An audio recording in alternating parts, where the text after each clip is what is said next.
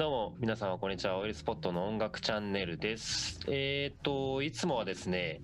音楽情報を、調べて紹介するという形でやってるんですけども、今回ちょっと月末企画ということで、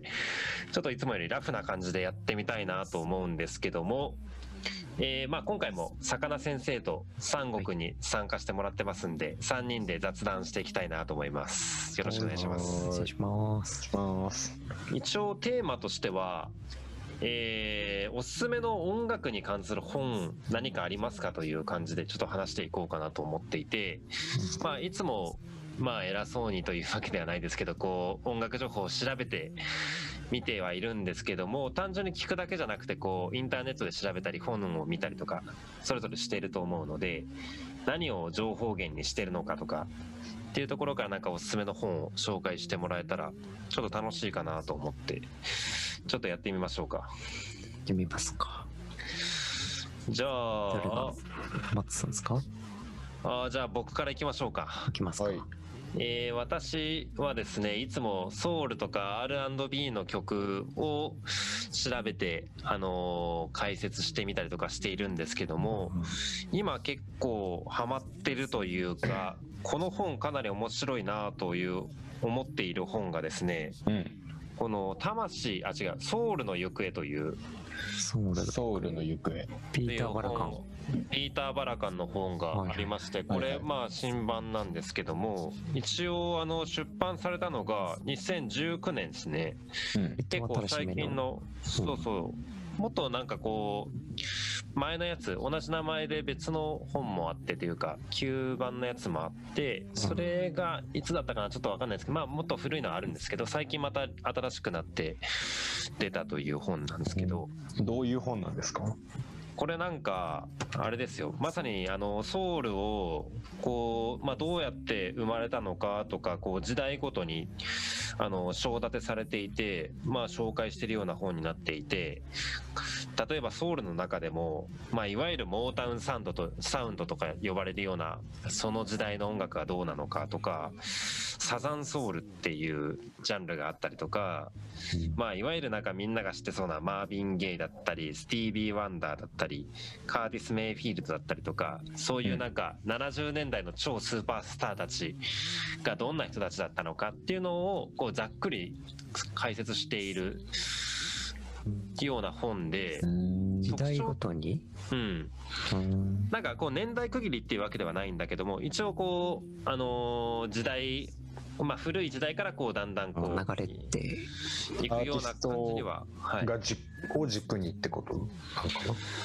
のかな。でもアーティスト紹介形式というよりは、普通に文章ですごい読みやすいんですよ。なんかこう専門書というよりは、結構本当にある程度音楽が好きであれば結構文章自体を楽しく読めるような感じになっていて、すごい面白いですね。僕もなんか黒人音楽、好きですけど、言うほどそんなこうインテリジェンスじゃないというか、なんかこうあんまりいろいろ調べてきたりはしてなかったんで、知らないこと全然たくさんあるんですけど、そんな僕でもみたいな、こう楽しく読める。結構音楽本ってこう場合によっては難しかったりするじゃないですか。その中ではこの本はかなり読みやすいなというような印象だし、あともう一個ポイントとしては、なんかピーター・バラカンさんが作った Spotify のプレイリストがあって、それの QR コードが本の中にあるんですよ。だからそれなんかこう章ごとにしかもそれがあるんで、それをこう流しながらその本を聞くみたいなことができるっていう、それ便利だね。かなり便利で、なんかその曲を聴きながらその時代感をなんとなく感じながら文章も読んでみたいなことで、すげえイメージしやすいし、これはかなりおすすめですね。ソウル初心者にも優しい。いや、優しいっす。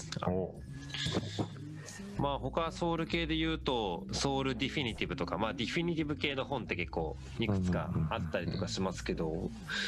あとはなんかヒップホップの本はもともとある程度読んだりとかしてたんで、その辺と絡めて、なんかこう化学反応があるというか、自分の中でこう電球が光るようなところがあったりとかするんで、結構本読んでて音楽がより知れる、楽しいなと思うようなことは多いですね。なるほど。なるほどですね。ぜひこのソウルの行方、なんかこう黒人音楽が好きな人がいれば読んでみてほしいですね。面白いですよ。なるほど。じゃあ一旦こんな感じで魚先生行きましょうか。僕もディフィニティブ系で、僕も今テクノを紹介してるのは、うん、テクノディフィニティブ。はいはいはい。これがなんか増強改造版っていうのが2011年に出たばっかり、3月10日に。2021ですか？2021年。はいはいはい。3月10日。あれそんな最近なんですね、その本。そう、多分1回目は結構もう2000年ぐらいに出て、うんうんうん、ちょっと追加された分が補強されて出たって感じで、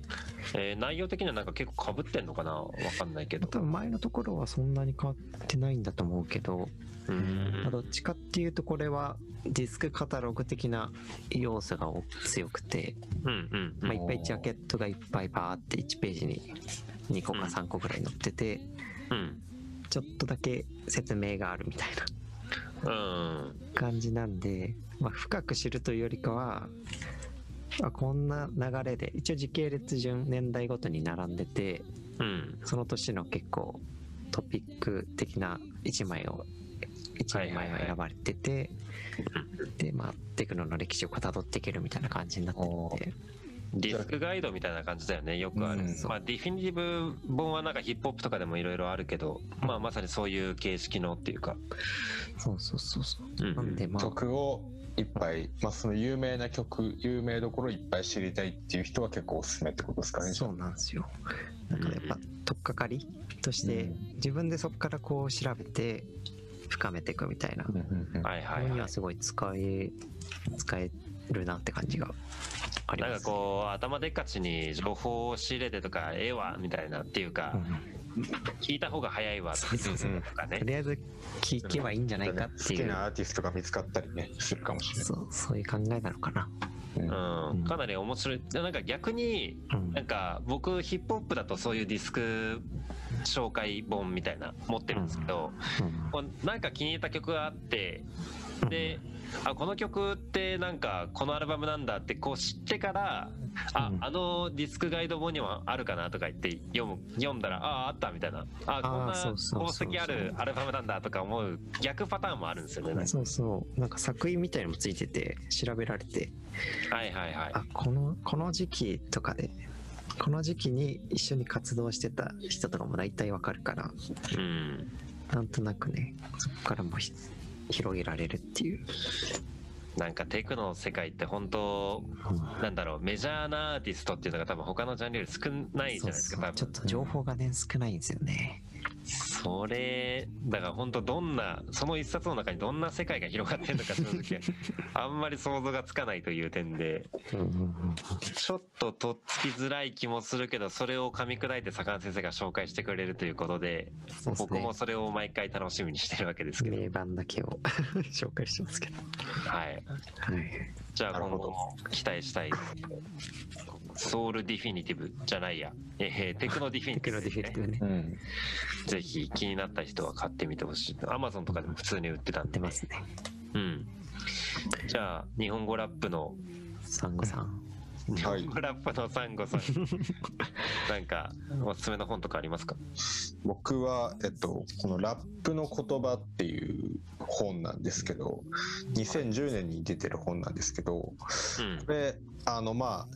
情報源というよりかは、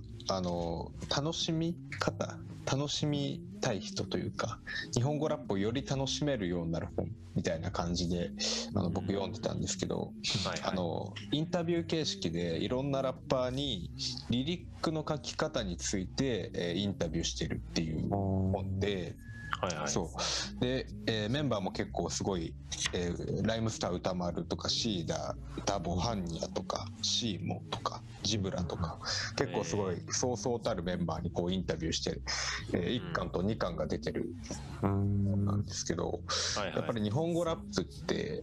リリックがやっぱ楽しみの要素の一つでもあると思う。他の歌に比べてやっぱリリックの量が圧倒的に多いんで、で僕自身もラップ書くんで、なんか他のラッパーがどういう風にリリック書いてるのかとか、この有名な曲ってどういう書き方で生まれたのとか、結構ラッパーごとにやっぱスタイルがあって、なんか奇数行にこういうのを持ってきて、偶数行でライムを踏んでとか、なんかフックには必ずこういう、面白い位置を入れてみるとか、悲しい歌のフックは繰り返しが効くとか、なんかそういうラッパーごとのスタイルがいろいろあって、それを知れて結構他の曲聴くときもやっぱこのリリックどうやって書いてるんだろうとか考えながら聴くの結構面白いんで、ラッパーの人はすごい参考になりそうですね。そうそうそう。まあ確かに。そうそう。でまあ当時のなんか、インタビューがあってその後にリリックが文字でこう曲のリリック書いてるんですけど、それ読みながら、音楽を聴いてはんはんはんと言って、楽しむと。ああって言って楽しむ。楽しみ。なんかあれかな、なんかサンゴさんから直接なんかラジオじゃない場で聞いたことがある気がするのは、なんかマミー D、ライムスターのマミー D がなんかこうだっけ、なんか一曲の中に必ず印象に残るフレーズを必ず一個入れるみたいな。ああそれねマミー D かな。マミー D だね。うんそうそう、なんかうんそういうの聞いて面白いなって思った記憶あるっすね。そうそう、なんか面白いフレーズ、聞いてて絶対に引っかかるような何かを、うん、例えばフックの前直前に持ってくるとか。うん、ああなるほどね。そうそうそう。んってちょっとリスナーが気になる、絶対どっかに引っかかるようなリリックを入れないと面白くないから、うん、っていうのをマミー D は語ってましたね。なるほどね。なんかそういう意味では日本語ラップの単純な曲紹介、なんか売れてますよとかだけじゃなくて、なんかこういうリリックが面白いですとか、こうやって作られたらしいですよみたいな感じの情報も含めてサンゴくんからこのラジオで紹介してもらったら、なんかただ聞くだけじゃなき面白さがなんかそうそうそう紹介できるような気がして、なんかかなり楽しそうですね。面白い。ラップ書く人にもおすすめですね、これは、うん、参考にもなるし。なるほど、うん、そういう感じですね。なんか僕らそれぞれ、まあ私がソウル R&B で、魚先生がテクノハウス系、うん、でサンゴくんが日本語ラップということで、なんかそれぞれ違うジャンルではあるんだけど、